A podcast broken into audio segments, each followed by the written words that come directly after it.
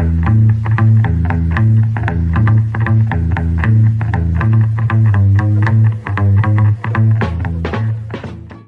Merhaba sevgili dostlar. Yeni bir programla karşınızdayız. Cemalettin Taşçı ile birlikte mühim şeyler yapacağız bu hafta. Size Afrika sözü vermiş idik. Afrika'da ne oluyor diye onu değerlendirecek idik. Ama onu galiba önümüzdeki haftaya bırakacağız. Bu hafta bizi izleyen bir izleyicimizin gönderdiği bir yazı üzerine konuşacağız. New York Times'in Opinion köşesinde yayınlanan David Brooks'un yazısı var. Orada What if we are the bad guys here diyor. Yani burada kötü çocuk biz mi oluyoruz diyor. Bildiğimiz hikayeyi değiştiriyor galiba. Biz kötü çocuklar hep Trump'ı destekleyenler olarak biliyorduk. İyi çocuklar da güzel işlerde çalışanlar. Bu biraz hikayeyi değiştiren, farklı bakan, suçu başka yerlerde arayan, oyunun kurallarının farklı olduğunu anlatan bir yazı gibi duruyor. Biraz Türkiye'deki örneği de Amerika'daki Trump severliğini de izah eden bir yazı gibi duruyor. Evet, bunu, bunun üzerinde bu senin konuların zaten epeydir üzerinde duralım. Okuyucumuz, izleyicimiz de bunun üzerine göndermiş zaten. Bunu Cemal Hoca okusun muhakkak diyor. Evet. Afrika nasılsa bekleyebilir. Durulmayacak ama hani bu makale üzerine konuşalım istememin sebeplerinden bir tanesi şu. Benim tahmin ettiğimden çok daha ciddi yankı yaptı makale. Yani Amerikan demokratları, Amerikan demokratları derken Demokrat Parti elitini kastetmiyorum. Demokrat Parti'nin taşıyıcı kolonu olan tırnak içinde entelektüel, entelijansiyayı kastediyorum. Orada çok ciddi bir yankı yaptı. Çok olumlu bir yankı yaptı. Galiba Amerikalılar hakkında, Amerikan demokratları hakkında genel olarak vardığım kanaati değiştirmem gerekiyor gibi bir duyguya kapıldım. Ve bu acaba dünyadaki başka bir takım dinamikleri değiştirebilir mi diye bir ümide de kapıldım. Tabii yani e, yazı Trump ve Birleşik Devletler hakkında ama hani bize de bizi andırmayan yerleri de var mevzuun ama bize de ışık tutabilir olduğunu düşünüyorum. Benim bundan 3-5 yıl önce işte biliyorsun yani şehirli kasabalı diye bir tasnifim vardı ve şehirli değerlerin dolayısıyla da şehirlerin yanında geleceğin şehirlerin olacağına dair bir iyimserlik üzerinden çok yazdım, çizdim. Sonra işte bu şehirlerin benim pek de düşündüğüm kadar akıllı olmadıklarını düşünmeye başladım ve özellikle Türkiye içinde ciddi bir karamsarlık imal ettim. Burada benim o kullandığım tabirlere tercüme edecek olursak David Brooks da demiş oluyor ki ana hatları itibariyle bu şehirli çocuklar sadece iyi okumuş zengin çocuklar değil yani. Daha insani değerlere sahip olan başkaları ile başkalarının hukukunu da gözeten, hukukun yanında olan yani sonuçta benim şehirli derken kastettiğim kesimlerin hikayeyi yanlış okuyor olabileceğini ve aslında o kadar da iyi olmayabileceğini, değerleri daha iyi olmakla birlikte, da, daha iyi değerlere sahip olmakla birlikte o kadar da iyi olmayabileceğini söylüyor. Aslında iyilik kötülük değil benim derdim. Ben değer yargısı yüklemek derde değilim. Aslında David Brooks'un da burada kötü çocuk biz mi oluyoruz derken orada bir değer yargısı yüklediğini düşünmüyorum. Yani bu kışkırtıcı bir başlık atmak durumunda kalmış. Mesele iyilik kötülük meselesi değil. Mesele aslında dünyada ne oluyor? Bu hikayeyi iyi anlamamız gerekiyor yani. Şimdi orada bir San Francisco örneği var seçim sonuçları. O aslında biraz bu şeyi açıklıyor gibi geliyor bana. San Francisco'da işte 3000 seçim çevresi var diyelim ilçe var. Bunun 500'ünü Biden kazanıyor, 2500'ünü e, Trump kazanıyor. Ama Biden'ın kazandıkları yerler ekonominin yüzde 71'ine tekabül ediyor. Trump'ın kazandığı 2500 ilçe ise ekonominin sadece yüzde 29'unu karşılık geliyor. Yani kasaballık ve şehirlik ayrımı burada tam oturuyor gibime geliyor. Yani benim anladığım bu sadece San Francisco değil, Birleşik Devletler geneli için böyle ve evet yani aslında kasabalık ve şehirlilik derken benim kastettiğim de zaten bunun iktisadi bir takım boyutları da olmakla birlikte ana hatları itibariyle kültürel bir ayrım idi ve dünyaya bakış itibariyle kesimler arasındaki farklılığı simgelesin diye kullandığım bir şeydi benim. Bunun bir iktisadi tabanı, bir iktisadi determinantı var yani. Bunu kimse reddetmiyor zaten yani. Ama ana hatları itibariyle şu anda içinde debeleniyor olduğumuz esas tırnak içinde sınıfsallaşma, yeni sınıfsallaşma kültürel. Ve bu konu Birleşik Devletler'de çok çok derin bir biçimde analiz edildi. Yani Trump niye kazanıyor? Şimdi bu makalenin başında da e, David Brooks diyor ki yani Trump her hafta bir soruşturmaya maruz kalıyor ve sonuçta aşikar görünüyor ki peşinden gidilecek bir adam değil. Yani her hafta bu bir kere daha ispatlanıyor. Ama araştırmalarda gösteriyor ki oy tabanında hatta Cumhuriyetçi Parti'nin elitleri arasında Trump'ın desteğinde herhangi bir erozyon yok. Olması gerekirdi ama olmuyor yani. Bunu neden oluyor sorusunun peşinden giderek bu yazıyı yazıyor. Bunun benzeri Türkiye'de de sorulabilir. Türkiye'de de soruluyor ama Türkiye'dekinden farklı olarak Birleşik Devletler'de ciddi ciddi soruluyor. yani sayısız araştırma yapıldı bu hususta. Bir kısmının metodolojisi konusunda ciddi şüphelerim var ama sahiden de bir şeyleri anlamamıza yardım edecek kadar derinlikli araştırmalar yapıldı ve yapılıyor. Yani kimse Birleşik Devletler'de hiç kimse böyle aa tamam bu böyle oldu. Çünkü deyip böyle işte Trump'ın taraftarları dindar deyip çıkmıyor. Yani de, aslında dindarlık da ne kadar açıklıyor bunu, eğitim seviyesine ne kadar açıklıyor bunu vesaire filan diye böyle dişleriyle tırnaklarıyla uğraşıyorlar. Bizde çok kestirme yani sen bizde Erdoğan'a oy verenler yani söz temsili e, son seçimden sonra işte deprem bölgesinde Erdoğan'ın yine ciddi miktarda oy almış olması üzerinden bir öfke oldu muhalif kanatta ve kestirmeden 2-3 tane açıklama yapıldı. Sen deprem bölgesinde ciddi bir araştırma yapıldığını duydun mu? Yok duymadım. İşte İstanbul için de duymadım. Başka bir yer yani, Ya hayır çok ciddi bir e, sıkıntı bölgesi orası hali hazırda. Hala deprem sonrası problemlerin hiçbirisi çözülmüş değil ve hepsi daha da derinleşiyor. İlaveten de ama yani orada bir seçimde beklenmedi. Yani Türkiye'nin demokratlar açısından beklenmedik bir sonuç çıktı. Normalde ne olmak gerekir? Bu demokrat, kendisini demokrat görenlerin değer yargıları itibariyle gidip orada bir yani ne oluyor burada? Neden böyle oluyor? Anlamaya çalışmaları gerekir. Yani kendi beyanları itibariyle öyle yapmaları gerekir. Bunu AKP yapmazsa, AKP'liler yapmazsa yani zaten onlar Nas işte vesaire diye açıklıyorlar dersin. Kader diye açıklıyorlar dersin filan falan ama sen bilim vesaire filan lafları edip duruyorsun ve yani böyle beklemediğin bir şey çıkıyor karşına. Gidip bir, bilimsel bilimsel bir bak bakalım ne oldu. Şimdi yapılmadı yani dediğin gibi başka yerlerde de yapılmıyor. Böyle işte orada bir Selçuklu coğrafyası lafı var. Burada bir işte Orta Anadolu'nun kaderi mevzu var. Burada işte dandik bir sığınmacı problemi yani sığınmacı probleminin Türkiye'de kimler tarafından nasıl algılanıyor olduğu ve onların hayatını nasıl etkiliyor olduğuna yönelik bile kapsamlı ciddi araştırmalar yapılmadı. Yani belimiz büküldü konuşmaya başladığımız zaman böyle söylüyoruz. Türkiye bir, istila altı. Bir iki üniversite kendi e, gücüyle bir şeyler yapmaya çalıştılar ama bizi tatmin edecek bir sonuç çıkmadı. Ya işte öyle bu işler öyle olmuyor yani. Bilim öyle olmaz yani. Ama Türkiye'de öyle oluyor yani. Türkiye'de bilim böyle anlaşılıyor. Orada Pamukkale Üniversitesi gidip de bir şey ölçerse ne bulacaksa Ege Üniversitesi ölçerse o da aynı şeyi bulacak zaten diye bakıldığı için. Hı. Ama Birleşik Devletler'de olay böyle olmuyor. Birleşik Devletler'de herkes kendi hipoteziyle gidiyor. Herkes hikayenin bir tarafını deşifre ediyor edebildiği kadarıyla doğru veya yanlış ama sonrasında buradan bir bir kapsamlı anlayış, bir kavrayış çıkıyor yani. Bilim budur yani. Ama Türkiye'de bilim bilim diyenler bilimi böyle anlamıyor. Bizim problemimiz burada. Benim derdim başından itibaren yani diğer diğer bütün problemlerimizi de dönüp dolaşıp benim açımdan buraya geliyor. Dolayısıyla şimdi evet Türkiye ile Birleşik Devletler arasında böyle farklar olmak kaydıyla bize hala bir şey söyleyebilir bu makale diye düşünüyorum ve işte biraz eşelemeye çalışayım. Diyor ki Brooks, yani bizim çok kestirme bir açıklamamız vardı. Var hala. Yani nedir bu? İşte dünya çok hızlı değişiyor. Bu çok hızlı değişen dünyada muhafazakarlar bu değişimden ürküyorlar. Bunu durdurmak, eğer durdurmak hatta mümkünse bir adım geri götürmek gibi bir dertleri var ve onlar Trump'ı destekliyorlar. Halbuki biz iyi insanlar bu dünyanın değişiminden işte mutluyuz.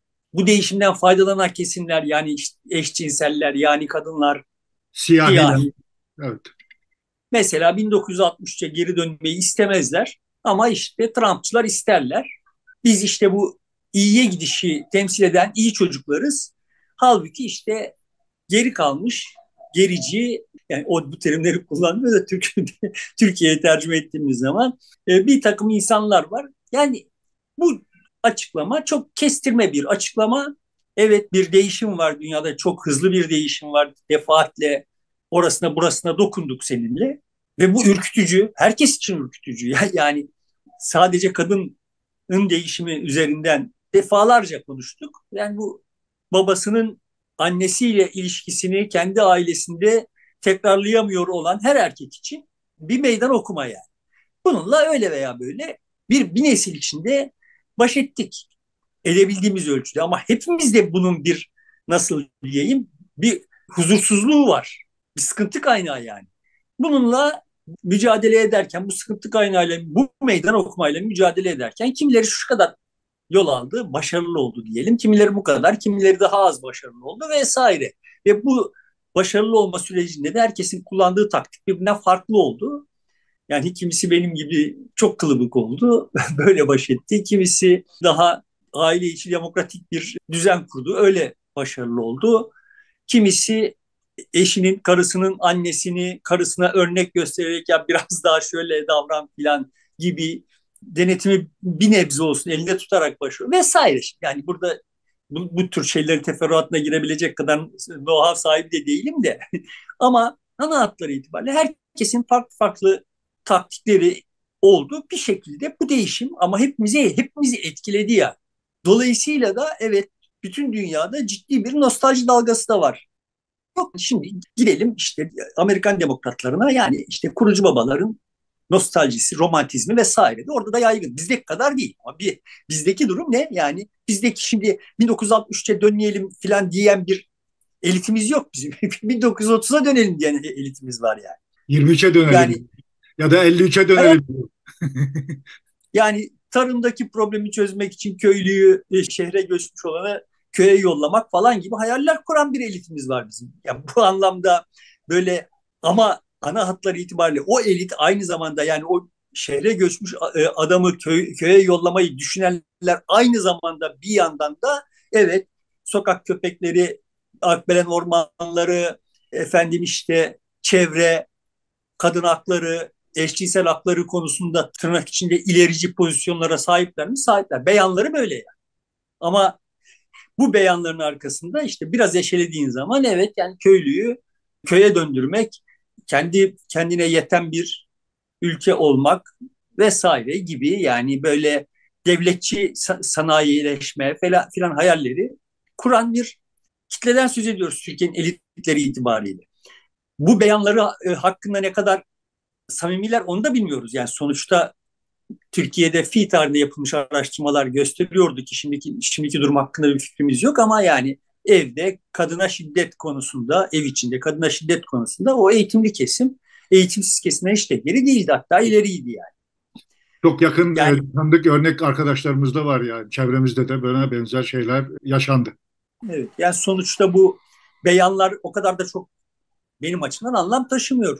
Başka konularda ne kadar yani mesela çevre konusunda ben böyle çok esip yürleyen kesimlerin hiç de o kadar hassas olmadığına defalarca şahit oldum. Yani en basit çöp ayırma veya çöp küçültme gibi şeylere bile riayet ettiklerini görmedim yani. Dolayısıyla beyanlar o kadar tayin edici değil. Buradan zaten yola çıkarak ben kendi hesabıma demeye çalıştım ki yani bir tür böyle moda olan ne var, insana prestij sağlayan ne var bunları laf olarak ithal edip tekrarlayan ama hayatına bunları yansıtmayan bir zümresi var Türkiye'nin. Ben işte hani bu zümreyi daha daraltarak konuşacak olursak entelijansiyasının böyle olduğu ve bunun da Türkiye'nin sıkıntılarının esas kaynağı olduğunu kendimce teşhis ettim yani. Bu anlamda Türkiye evet Birleşik Devletler'den ayrışıyor ama Brooks'un yazısını takip etmeyi sürdürecek olursak e, bu hikaye anlattığımız hikayede biz iyi insanız çünkü işte geride kalmış dezavantajlı olanların yanında ve işte ileriyi temsil ediyoruz. Halbuki işte bu Trumpçı hıyarlar geriyi temsil ediyorlar. Dolayısıyla bu hikayeyle de kendimizi avutuyoruz diyor. Bu nereden başladı diyor? İşte Vietnam'da Vietnam Savaşı sırasında bizim zümremize mensup olanlar karşı çıktık diyor.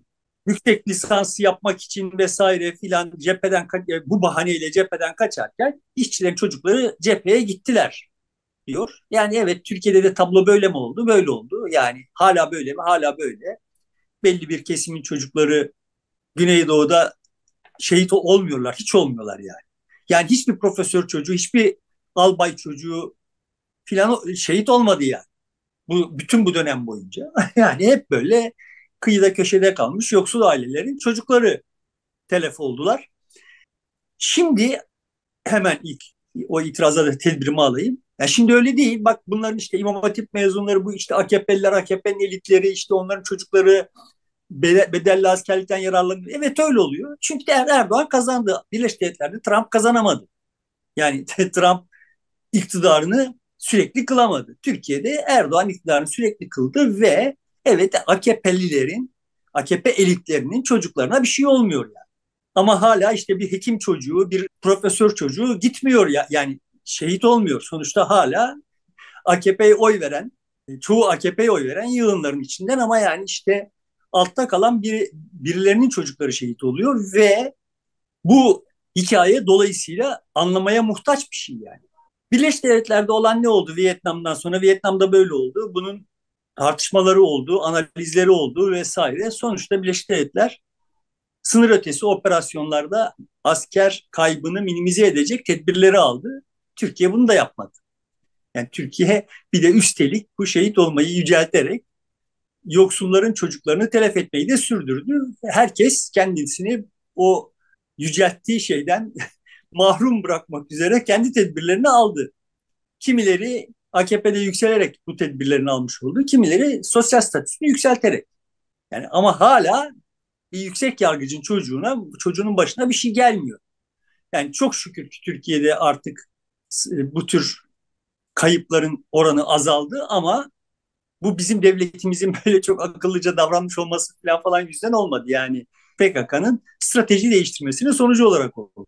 Yoksa yani yine ayda 30 şehit verme ihtimalimiz vardı ve biliyoruz ki o şehitler yine işte devlet bürokrasisinde veya sosyal statü itibariyle yüksek olanların arasında olmayacaktı yani. Neyse sonuçta bu hikaye böyle başladı diyor. Sonra devamını getiriyor ve diyor ki bu bir meritokrasi var Birleşik Devletler'de ve bu meritokrasi bizim sahip olduğumuz nitelikler neyse bu nitelikleri yücelten bir kavramlaştırma. Yani biz yüksek eğitimliyiz, akademik başarımız var. Akademik başarısı olanların kazanacağı, kazanmasını tabii gösteren bir anlayış var Birleşik Devletler'de. Bu anlayış yüzünden şu anda mağdur olmuş olanların isyanıyla karşı karşıya izlemeye getiriyor. Diyor ki meritokrasi orta sınıfın fırsat bulmasını engeller. Ve şimdi aslı zaten benim açımdan da temelde fırsatların ne kadar erişilebilir kim, kim tarafından ne kadar erişilebilir olduğudur. Türkiye'de sen, ben, işte etrafımızdaki herkes şahit ki evet Türkiye Cumhuriyeti alttan gelenlere fırsat sunan bir ülkeydi. Birleşik Devletler'de anlaşılan o öyle bir ülkeydi. Yani sonuçta devletin imkanlarıyla o, devletin okullarında okuyup işte kendimize bir hayat kurabildik. Yani statü sahibi olabildik. Bu, bu mümkündü ve bu mümkün iken toplumda yine aşağıda iktisadi ve statü olarak aşağıda olanlar vardı ama bugünkü gibi bir kutuplaşmaya, bir kamplaşmaya zemin olmuyor idi. Şimdi tam, oluyor. Tam, o, tam tersi aşağıdakiler de öyle olmak için yoğun bir çaba harcıyor idi. Ben hala harcadıklarını düşünüyorum ama sonuçta yukarıda fırsatlar azaldı. Yani aşağıdan yukarıya çıkış zorlaştı çünkü yani işte evet benim kızımın annesi profesör ve kızımın akademisyen olma ihtimali akranlarına kıyasla çok daha yüksek. Çünkü yukarıda böyle bir hal oluştu. Yani subayın oğlu e, subay oluyor, akademisyenin oğlu kızı akademisyen oluyor gibi bir durum ortaya çıktı ve görünmez bir biçimde hala teorik olarak en aşağıdan gelip de yukarıya çıkmak mümkün gibi görünse de bu kanal hızlı bir biçimde daraldı.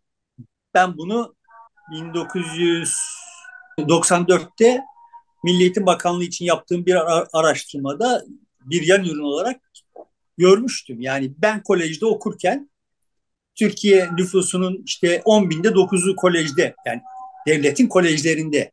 O zaman 5 tane kolej vardı. Orada okuyor iken işte ben o araştırmayı yaptığımda yüzde dokuzu o kolejlerde okuyor idi ama sonuçta sınıfsal olarak o 10 binde 9 bütün sınıflardan, bütün sosyal sınıflardan insanlar vardı orada. Halbuki ben araştırmayı yaptığımda şimdi hatırlamıyorum tam olarak ama yani yarısından fazlası otomobil sahibiydi. Halbuki Türkiye genelinde otomobil sahipliği yüzde dörttü. Yani Anadolu liselerinde okuyanların ailelerinin yarısından fazlası otomobil sahibiydi. Türkiye genelinde otomobil sahipliği yüzde dört iken. Dolayısıyla bu kanallar açık kalmakla birlikte daralmışlardı. Meselenin bu buralardan kaynaklanıyor olduğu iddiasında değilim. Bunların da olayın determinantı içinde yer aldığını düşünüyorum ama yani mesele burada buradan kaynaklanmıyor bana kalırsa. Türkiye özeline bakarsak ama Birleşik Devletler'de buradan kaynaklanıyor olabilir. Çünkü orada da, daha şiddet bir meritokrasi var ve orada e, toplumun alt kesimleri için bu sosyal merdivenle yükselmek hülyası daha baskın yani bu daha yapılabilir bir şeydi. Birleşik Devletler tarif eden şey buydu yani. Fırsatlar ülkesi. Dolayısıyla şimdi orada fırsatların daralması buradakinden daha öldürücü etki yapmış olabilir. Onu bilemem ama bizde bizde de bu kanallar daraldı fakat tek tayin edici şeyin bu olmadığını düşünüyorum. Diyor ki yani herkes oyunu kurallarına göre oynadığında bile sadece birileri kazanıyor olduğu durum var şimdi. Evet yani tablo bu. Evet, o da zenginler kazanıyor. Evet.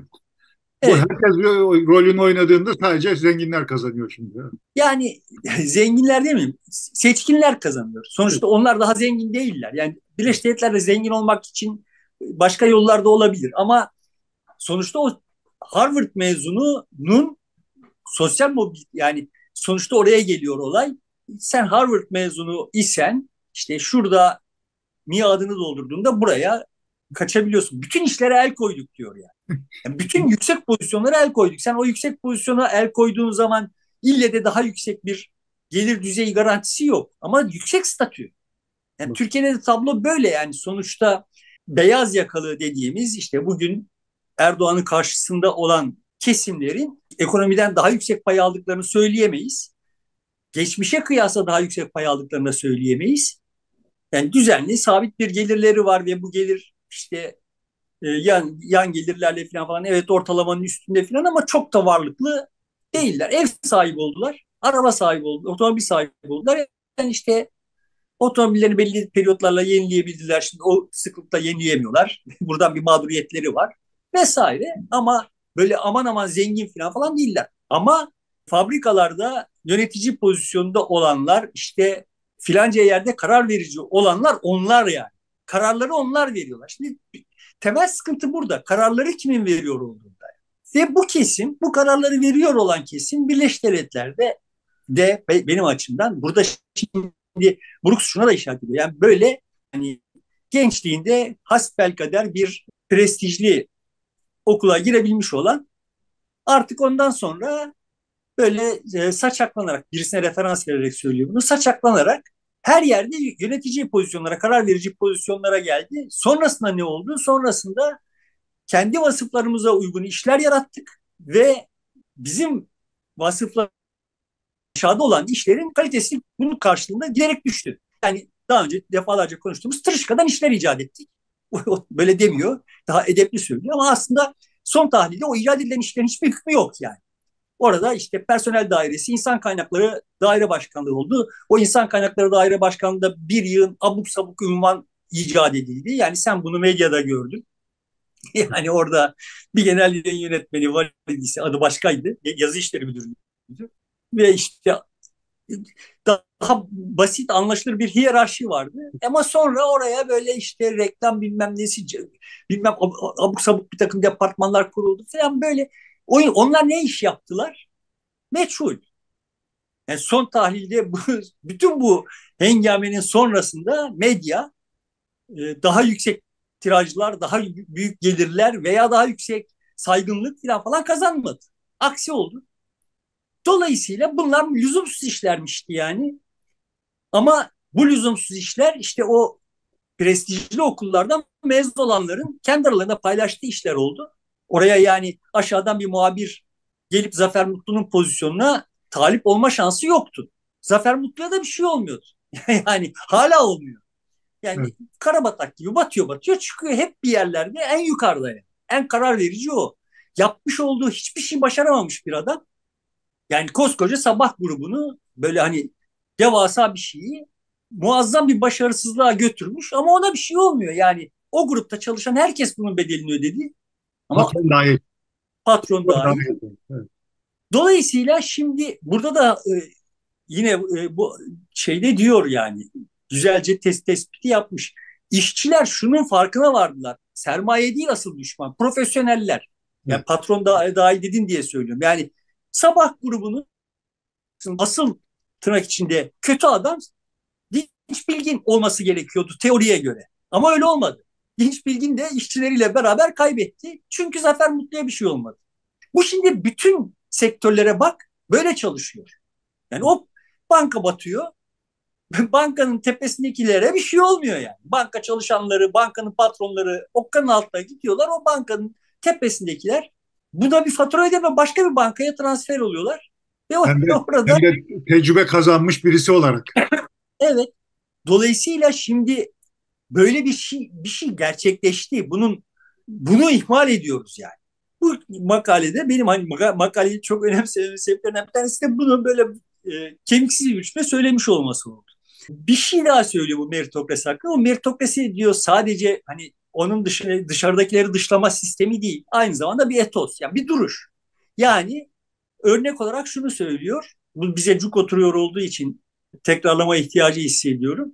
Obama diyor işte 5 yıllık iktidarı boyunca muhtelif konuşmalarda tam 900 kere akıllı laf etti. Ve bu şu manaya geliyor. Yani bizler akıllıyız, akıllıca işler yapıyoruz. Yani bizim dışımızda kalan herkes aptal. Şimdi Türkiye'yi kanırtıyor olan en temel şeylerden bir tanesi bu. Çok akıllı değiller ama durmadan akıl lafı ediyorlar.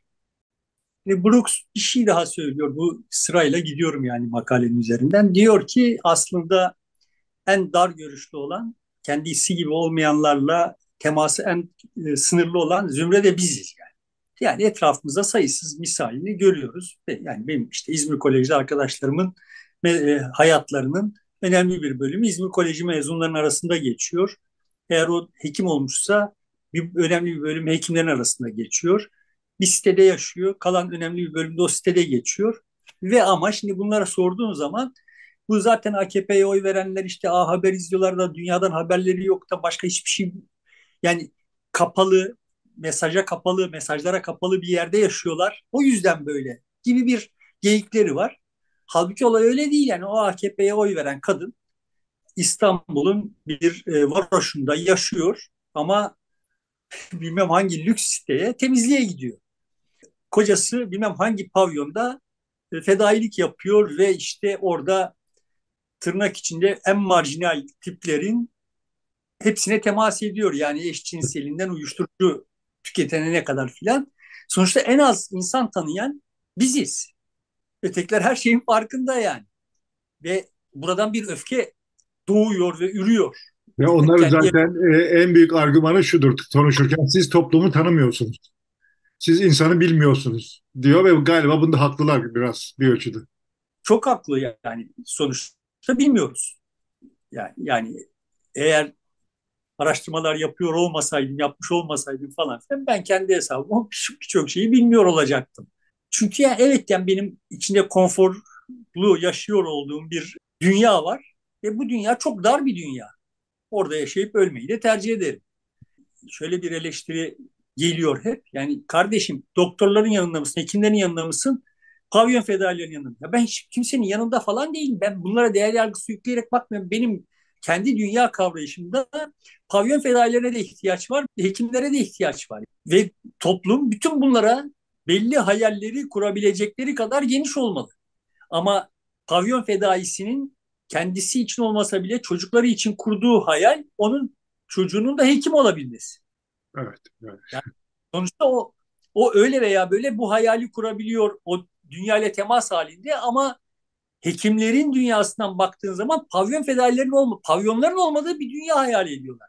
Böyle bir sıkıntımız var bizim. Böyle steril, Birleşik Devletler'de muhtemelen olay böyle değil ama Türkiye'de böyle steril, kendisi gibi olanlardan müteşekkil bir Türkiye'nin mümkün olduğu ve iyi olduğu zanlığı var. Halbuki yani dünya öyle işlemez. Dünyada pavyonlar olacak. Ya da yani senin benim hoşuma gitmeyen, içinde bulunmak istemeyeceğimiz çevreler olacak ya. Bizim sıkıntımız bu çevrelerin varlığı değil. Bir arıza çıkarabilecek duruma gelmiş olmaları. Sistemin işleyişinde bir arıza çıkarabilecek duruma gelmiş olmaları ve ben de demeye çalışıyorum ki kendi payıma yani bu arızayı çıkarabilecek kadar güç sahibi olduklarına göre bu sistemin revizyona ihtiyacı var. Yani bu sistemi sürdüremeyiz. Dolayısıyla da etrafa biraz bu gözle bakmak gerekir. Derdindeyim yani. Yani sistemin sürdürülemez olduğunu kabul edecek ve nasıl bir yeni sistem olması gerektiğini de düşünecek olan da e, bizleriz diyorsun. Bizim de düşünmemiz gerektiğini evet, Bizim de. Öncelikle bizim düşünmemiz lazım. Teorik olarak rol dağılımı itibariyle bakacak olsak teorik olarak yani her şeye karar verme selahiyetini e, tek elimize tutmaya bu kadar hevesli olduğumuza göre evet bunu bizim düşünmemiz gerekir. Ya bizim beyanlarımıza bakarsan bunu bizim düşünmemiz gerekir ama biz düşünmüyoruz. Yok olun, bu, buharlaşın derdindeyiz yani. Öyle olmayacak. Dolayısıyla da buradan nasıl çıkılacak bunu bilmiyorum. Ama bu gerçekliğin fotoğrafını çekmeye çalışıyorum. Ve elimden gelen budur yani adımıdır. Bu kadarını yapabiliyorum yani. Son tahlilde şimdi buradan sonra diyor ki bizim işlerimiz Çin'e taşınamaz. Yani sen şimdi oraya dandik uydurup bir bir işe yaramayan bir unvan icat etmişsin. Tırışkadan bir iş ve bu Çin'e hakikaten taşınamaz. Ama yani sıradan işçininki Çin'e taşınabilir. Bizim işlerimizi göçmenler de alamaz. Bizim nostalji içindeki köye dönme hevesliler açısından da baktığımızda köye de taşınamaz bu işler. Evet. Ve bizim işlerimizi göçmenler de alamaz. Evet. Ama işte sıradan işçininkini alabilir. Dolayısıyla böyle bir asimetri var. Ve bu asimetri diyor sonuçta oyunun kurallarını biz koyuyor olduğumuz için oluyor. Yani öncesinde şöyle bir şey var onu da söyleyeyim. Yani bizim bir jargonumuz var. Bu jargonun aslı sonuçta anlaşılmamak. Yani o aşağıda olanlar bizi anlamasınlar diye bir jargon geliştiriyoruz. Bu durmadan zenginleşiyor ve işte bir tür kendi aramızda bir kod. Bu mevzuyu hatırlatmak istememin sebebi şu yani. Bu hafta Nişanyan bu Arke iki tane seminer vermiş Zoom'la. E, Türkçenin tarihi üzerine çok hoş videolar ta- tavsiye ederim yani. Orada diyor ki Osmanlıca çok özel bir şeydir, orijinal bir şeydir. İnsanlık tarihinde benzeri görülmemiş bir şeydir. Sadece belli bir zümrenin anlaşılmamak için ürettiği yazılı bir, bir şeydir. Yani bunu yazıyor olanlar, yazıyor ve paylaşıyor olanlar gündelik hayatlarında da bunu kullanmıyorlar. Yani çünkü bu konuşulabilir bir dil değil. Bütün derdi gücü şuydu yani. Beni 50 kişi anlasın ama yani işte zaten 50 kişi anlasın. Olabildiği kadar daraltmak. Seçkinlerin arasında daha seçkin olmak gibi bir derdi vardı yani bu Osmanlıca denen tantananın. E ya evet sonuçta lisan birleştirir, e, anlaşmayı sağlar, aynı zamanda da anlaşmamayı da sağlar. Yani Türkçe ve Ermenice diye iki ayrı dil olması Türkçe konuşanların kendi aralarında anlaşmalarını, Türkçe konuşanlarla Ermenice konuşanların da birbirleri anlaşamamasını sağlamak gibi bir şey vardır. Ve hayat böyle bir şeydir. Yani böyle vay anlaşmayı sağlıyor diye yüceltilecek şey aynı zamanda anlaşmamayı da sağlayan bir şeydir. Ve bu, bu gerçekliği kabul ederek, bu gerçekliğin iki yanını da kabul ederek dünyaya bakmak gerekiyor. Yani. Neyse bu parantezi kapatayım. Diyor ki kuralları koyan biziz ve onlara uymayan da biziz. Sonuçta kuralları koyanın biz olmamız da bir asimetri doğuruyor ve ötekiler İngilizce'deki deyimi tercüme ederek söyleyeyim bize olsa buzun üstünde yürümek diye tabir ediyoruz. O işte yumurta kabuğunun üzerinde yürüyor diyor. Yani kırılgan bir yer. Yani yarını tehdit altında. Buna da misal olarak diyor ki biz mesela yetiştiğimiz çağlarda evlilik dışı çocuk sahibi olmak hoş karşılanmayan bir şeydi.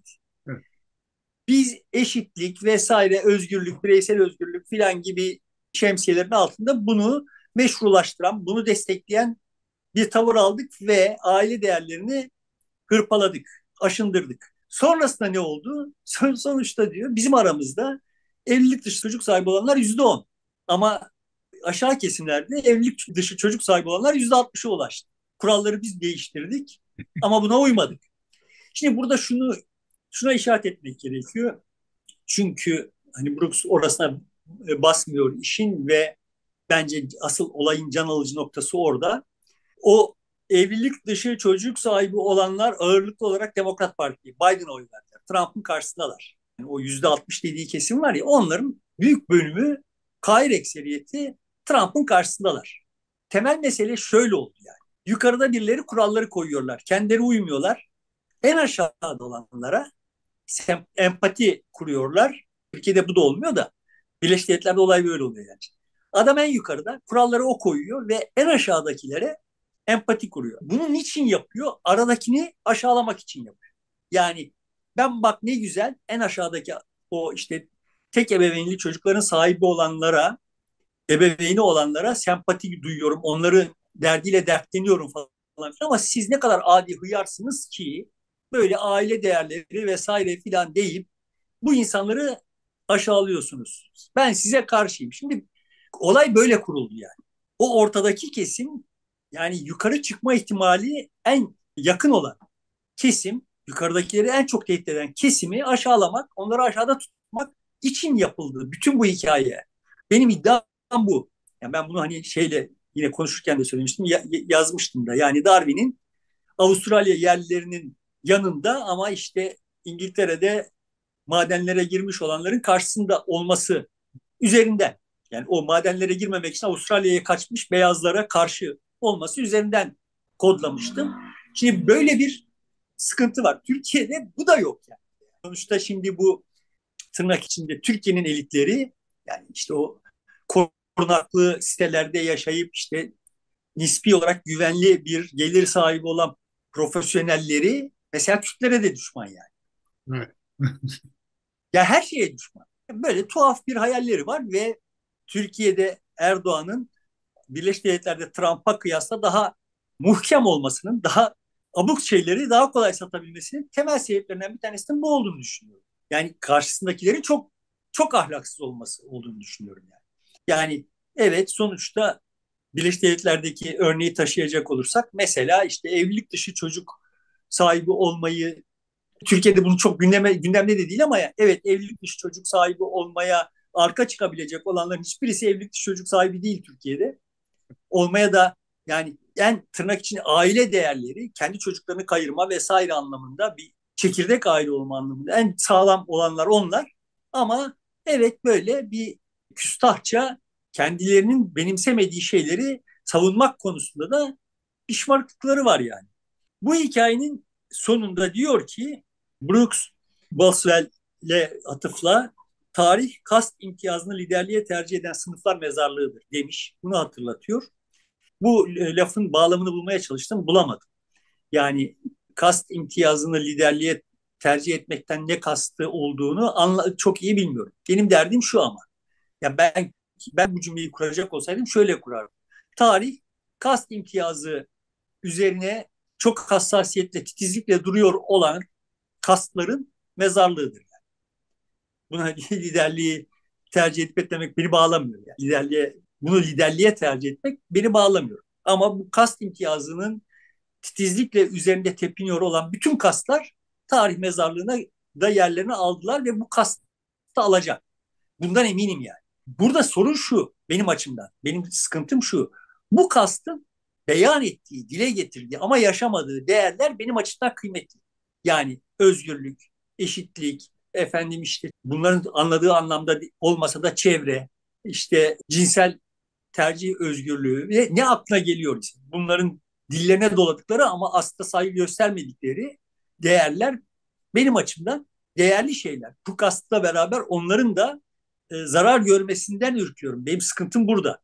Şimdi medyadan sen güzel örnek verdin. Yani aynı örneği sürdürürsek mesela Zafer Mutlu ve Ertuğrul Özkök e, o kastı belirledi. Yani medyada kimin çalışacağını onlar karar verdi ve kendi aralarında da şöyle bir anlaşma var idi yazılı olmayan. Birisi eğer birini çalıştırmıyor ise diğeri de onu çalıştırmayacak.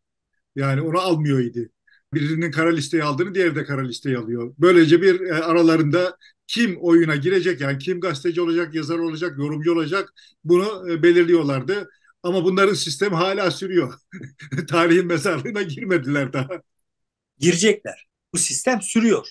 Bu sistemin can çekiştiği şeyi yaşıyoruz zaten dünya olarak.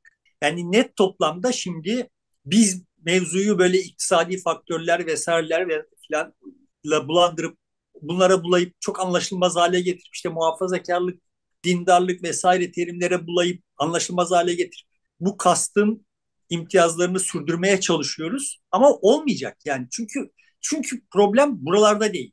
Problem sonuçta bu kastın varlığı duyulan öfkede. Dolayısıyla karşı tarafın yani Trump tarafının buna giydirdiği laflar da, beyanlar da aynı derecede değersiz. Yani işte ne oldu, ne olarak formüle edildi o ortada kalmış. Yani aslında muhafazakar diye kodlanan ve işte bu değişimden ürktüğü için buna reaksiyon gösterdiği için bunları yapıyor olduğu iddia edilen kesimin Amerika'yı kaybediyoruz. Amerika kimin? Soru bu yani. Bizim de bizi elimizden kaybettik Amerika'yı. Böyle tuhaf, keramet kendinden menkul birileri Amerika'yı aldılar diye kelimelendirildi onların motivasyonu. Türkiye'de de tablo böyle kelimelendiriliyor. Bu bu kelimelerle olmasa bile zımnen arkada bu yatıyor. Yani kardeşim memleket kimin yani? Burası bizim diyen bir Erdoğancı kesim olduğunu söyleyebiliriz. Onlar bu kelimeleri bu şekliyle kullanıyorlar, kullanmıyorlar. Bu bahsi diğer. Ama arkada mesele bu değil. Mesele aslında bir öfke. Öfkeden ibaret. Ve bu öfke haklı bir öfke. Bu öfkeye sahip olanların öfkelerin haklı olması onların değerlerinin de haklı olduğu manasına gelmiyor ve kesinlikle benim açımdan kesinlikle haksız. O, onların değerleri kesinlikle haksız. Ama zaten ortada böyle bir değerler yok. Yani kimse için böyle değerler yok. Şimdi geçtiğimiz hafta iki tane tweet bayağı bir yankı yarattı. Bunların bir tanesi işte bir çift Almanya'ya kaçmış ve işte daha bir yıl olmadan hayalimizdeki otomobili aldık diye anladığım kadarıyla Mercedes almışlar. Bir video paylaşmışlar. Bu kıyamet koptu. Yani memleket Mercedes için terk edilir miden tut da yani filan olmayacak yerlere gitti. Bir tanesi de yine Almanya'da işte bu Almanya'ya giden tabipler, hekimler bir araya gelmişler, bir fotoğraf çektirmişler çimenliklerin üzerinde ve bunun üzerinden de kıyamet koptu. Net toplamda şunu açık yüreklilikle söyleyebiliriz ki bu hikayelerin hepsi yani Türkiye'den böyle yurt dışına vasıflı göç Türkiye için vahim bir durumdu. Türkiye'yi yönetiyor olanların, yönettiğini iddia edenlerin, Türkiye'ye bir e, gelecek vaat ediyor olduğunu iddia edenlerin derin derin düşünmelerine, kendilerinden utanmalarına sebep olması gereken bir fotoğraf bu. Ama tabii öyle olmuyor. Şimdi orada şunu görüyoruz yani o işte o fotoğrafta e, en önde iki tane başörtülü kadın oturuyor. Yani bu değerler üzerinden durmadan konuşup duruyoruz, ediyoruz falan filan ama ortada böyle mesela gidenlerin değerlerin ortaklaştığı gibi bir durum da yok. Birçok kişi gidiyor. Esas sıkıntı nerede?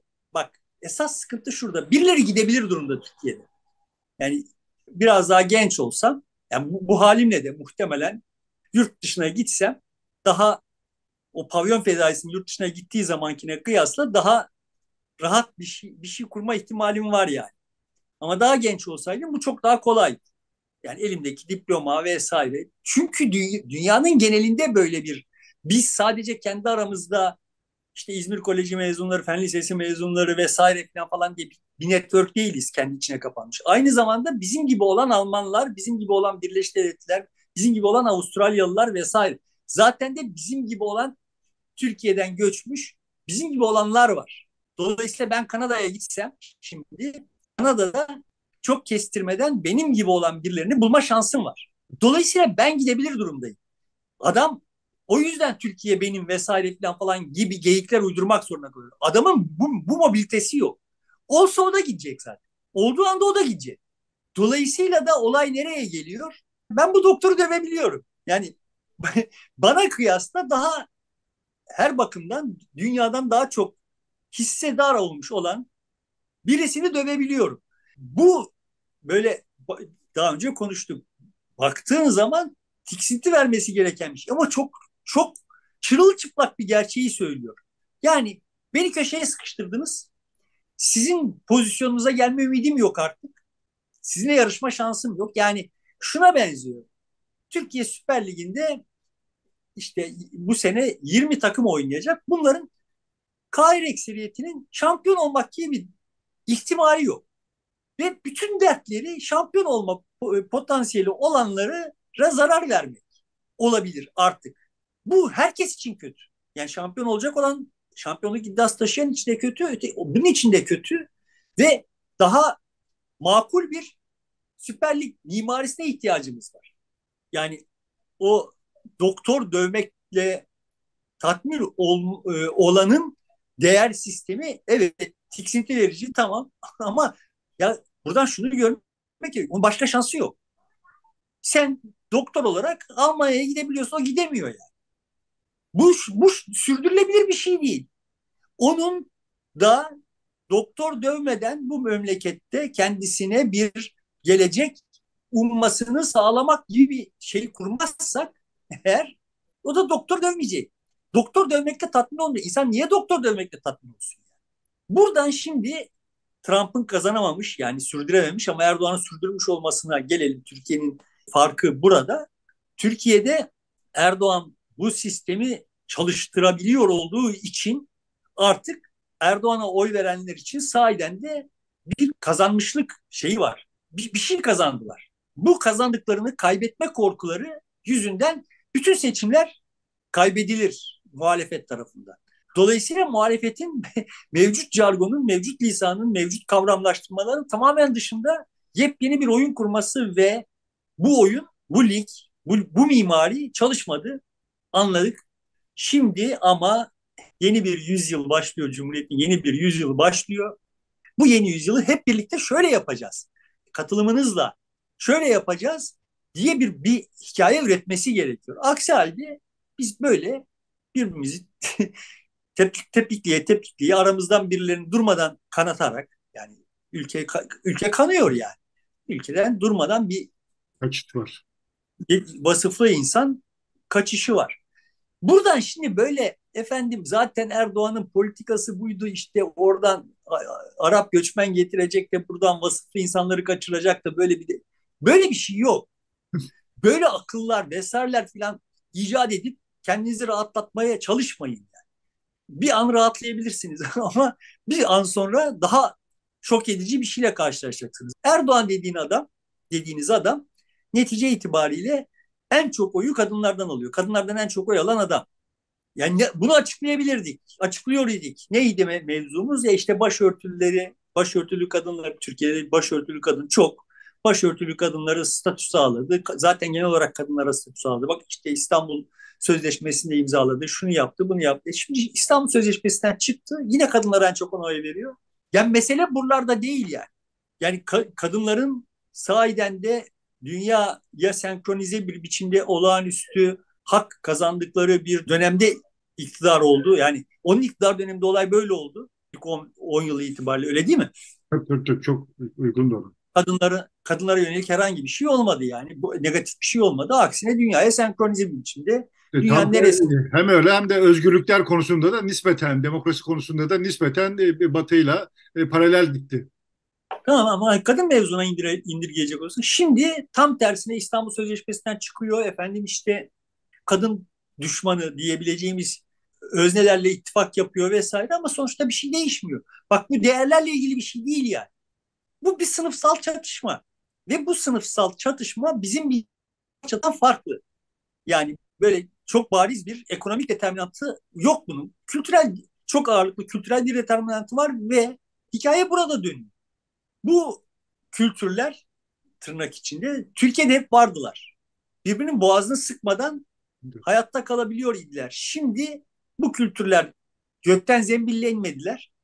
Yani Necip Fazıl'ın işte kendi ülkende par ya filan falan diye gevelediği dönemlerde de tablo böyleydi. Aynı böyleydi yani. Ama şimdi o dönemde var olan ve toplumu kanırtmıyordu olan, toplumda vardı ama işleyişi bozmuyordu olan, çarklara çomak sokmuyordu olan şey şimdi çok sokuyor. Dolayısıyla şimdi başka bir makine lazım. Başka türlü bir mimariye ihtiyacımız var. Benim temel Derdim burada. Bu mimariyi birisi icat edip yani dün birisi sordu. Dedi ki ya iyi de ne yapacağız? Çözüm nerede yani? Ne olacak yani? Dedim, ne olacağı biliniyor olsa da olurdu. Ne olacağı bilinmiyor. Ne olacağını bulacağız. Ve bunu toplumsal olarak, toplum olarak bulacağız. Öyle bir tane adam çıkacak da bize bir hikaye anlatacak falan diye bir şey yok. Dolayısıyla da ısrarlı bir biçimde tepiniyorum ki kendi payıma, kendi gücüm yettiğince bak kardeşim gerçekliği doğru anlarsak bir ihtimal her birimizin her birimizdeki değişim yeni bir mimarinin zuhur etmesine imkan sağlayabilir. Aksi halde biz böyle oradan birisi gelecek bizi buradan kurtaracak diye beklersek batıp gideceğiz yani. Son olarak şunu söyleyeyim. Bütün bu gevezeliklerimin arkasına yatıyor olan temel şey şu. Genel olarak dünyaya bakıyor iken şöyle bakılıyor anladığım kadarıyla. Bilhassa şey tarafından kendisini demokrat gören Erdoğan muhalifi kesim tarafından. Şimdi bu kesim gidiyor işte derin dondurucudan dondurulmuş gıdayı alıyor, mikrodalgaya koyuyor, bir düğmeye basıyor. iki dakika sonra yenebilir hale geliyor filan. Ve genel olarak Türkiye ve dünya hakkında da böyle bir kavrayışı var. Yani, e, yani bunun doğrusu buysa olması gerekir. Olmuyorsa orada bir takım hainler, aptallar vesaire. Ya dünya öyle değil. Dünya öğrenen bir dünya. Şimdi böyle bazı şeyler dünyada evet teknoloji sayesinde küt diyor yani düğmeye basıyorsun odan aydınlanıyor. Tamam mı? Ama dünya böyle düğmeye basınca bir şeylerin değiştiği bir dünya değil. Dünya öğrenen öğrenilen bir yer. Evrimleşen bir yer yani. Öğrenme dediğimiz şey nedir? Öğrenme dediğimiz şey böyle o öğrenmeyi de bu muhalif kesim anladığım kadarıyla yanlış kavruyor. Yani bir bilgi kümesi var. O bilgi kümesine bir şey daha ekleniyor. Bu öğren. Öyle değil. Dünyaya reaksiyon gösterirken kullandığımız bir hamule var. Bu hamulede bir şey değişiyor. Eskisinin yerine yenisi geliyor. Yani şöyle oluyor yani. Sobaya elini değiyorsun yanıyor. Sobaya elini değin, değdiği zaman yanıyor ve bunu öğrendin. Ateşe elini sokmaman gerektiğini öğrendin. Yani ne oldu? Ateşe elini sokabilecek olduğunu varsayıyordun. Duvara değdiğin zaman neyle karşılaşacaksan sobaya değdiğin zaman da onunla karşılaşacak olduğunu varsayıyordun. Ha dünya öyle değilmiş. Buna değilmeyecekmiş. Bu bunun gibi değilmiş. Yani eski bir şeyi değiştirdin. Bu öğrenme denen tantana benim açımdan en hayati şeydir. Hayat bunun üzerine kuruldur yani. öğrenme üzerine kuruldur. Bu insanın öğrenmesi kadar ekosistemin öğrenmesi de dahil olmak üzere. Her anlamdaki öğrenmeden söz ediyorum. Ve burada bunu böyle söylediğim zaman şunu demiş oluyorum. Dünyaya baktığın zaman bir takım stok değişkenleri yani durum değişkenleri var. Yani havuza bakarsan havuzun seviyesi, havuzdaki suyun seviyesini görürsün. Tamam Bir de akış değişkenleri vardır. Havuzun bir musluğu vardır. Oradan havuza su akıyordur. Bu stok değişkenini o havuza akan su ve havuzdan akan su kademeli olarak değiştirirler. O seviye yükselir, alçalır. Asıl bakılması gereken, asıl tayin edici olan o seviye değişimidir. Değişime bakılması gerekir. Akış değişkenlerine bakılması gerekir. Türkiye'de ana hatları itibariyle bu cumhuriyetçi, ilerici vesaire kimlerse bunların beyan ettikleri istikamette yol alıyor idi Türkiye kendi dinamiklerinde. Onlar yaptıkları için değil. Bunu defalarca konuştuk. Yani onlar köylü şehre göçsün, sanayi işçisi olsun, Türkiye sanayileşsin ve işte kalkınsın vesaire diye planlar yapmadılar. Onlar köylüyü köyünde tutmak için planlar yaptılar. Ama köylü köyde kalmaya razı gelmediği için oyun değişti. Onlar aile planlaması diye planlar yaptılar. Onların planları çalışmadı ama işte sanayileşme, şehirleşme onların istedikleri sonucu doğurdu. Dolayısıyla bu değişimler itibariyle bakıldığı zaman Türkiye dünyaya ve işte onların beyanlarına uygun bir istikamette yol alıyor idi. Şimdi bu yol alma devam ediyor. Ama yani sekteye uğradı diyemem. Mesele şu. Burada birçok ciddi değer hasar görüyor. Aslında Erdoğan'ın laflarını benimsedikleri için Erdoğan'ı destekleyen insanlar değil ona e, o desteği verenler. Ama Erdoğan'a destek vermeyi sürdürebilmek için Erdoğan'ın laflarını destekler duruma geliyorlar. O fantezileri destekler duruma geliyorlar ve bu bizim aleyhimize çalışıyor. Hepimizin aleyhine çalışıyor. O desteği verenlerin de aleyhine çalışıyor. Evet. Ama burada bunun panzerini üretmesi gerekiyor olan muhalifler. Muhalifler derken de artık burada CHP'den, İyi Parti'den, şundan bundan ümidimiz ta- tamamen kesmiş durumdayım. Dolayısıyla sosyal olarak bize düşüyor rol yani. Bizim üstümüze bir şey düşüyor. Kapatırken şunu söyleyeyim. Saygıdeğer, kendisiyle çok muhabbetim olan bir birçok kişiye ben bu yazıyı yolladım. Sen bana bir izleyici hocanın dikkatini çeker diye bunu demiş diye bunu yolladığında ben de birçok kişiye bunu yolladım kendi çevremde. Burada en acıklı olanı muhalif bir siyasetçi bana dedi ki yani ya ben bu yazıyı okudum anladım zaten hani sen bunları söyleyip duruyordun diye bana da iltifatlar etti arada ama dedi bunu kime yollayabilirim diye düşündüğüm zaman bir tek kişi bile aklıma gelmedi. Yani bizim şimdi acıklı halimiz bu yani. Tamam yani bunu yollayıp paylaşıp üzerine tartışıp memleket hakkında, memleketin siyaseti hakkında vesaire falan falan konuşabileceği bir tek kişinin olmadığını düşünüyor. Yani dedi, dedi ki hani bunu bana yollayan sen olmasaydı sana yollardım. Dolayısıyla şimdi hani çok boyutlu, çok parametreli olarak üzerine kafa yormamız gereken bir hadise var. Yani de üstüme düşeni yapmış olduğumu zannederek ama bu mevzu... en azından bir e, bu konular gündeme girmiş e, Amerika'da başta olmak üzere hem de New York, New York Times'te yazılmış olması önemli. Demek ki e, konuşuluyor. Türkiye'de, Avrupa'ya da yansıyacaktır bu tartışmalar ve bunun üzerinden yeni bir akım herhalde ortaya çıkar. Umarım. Diyelim burada bitirelim o zaman. Peki sevgili dostlar görüşmek üzere. E, teşekkür ediyoruz katkınız için. Bu tür mesajlarınız için de ayrıca teşekkür ederiz. E, destekleriniz ve yorumlarınız için de memnuniyetimizi ifade ediyoruz. Hoşçakalın.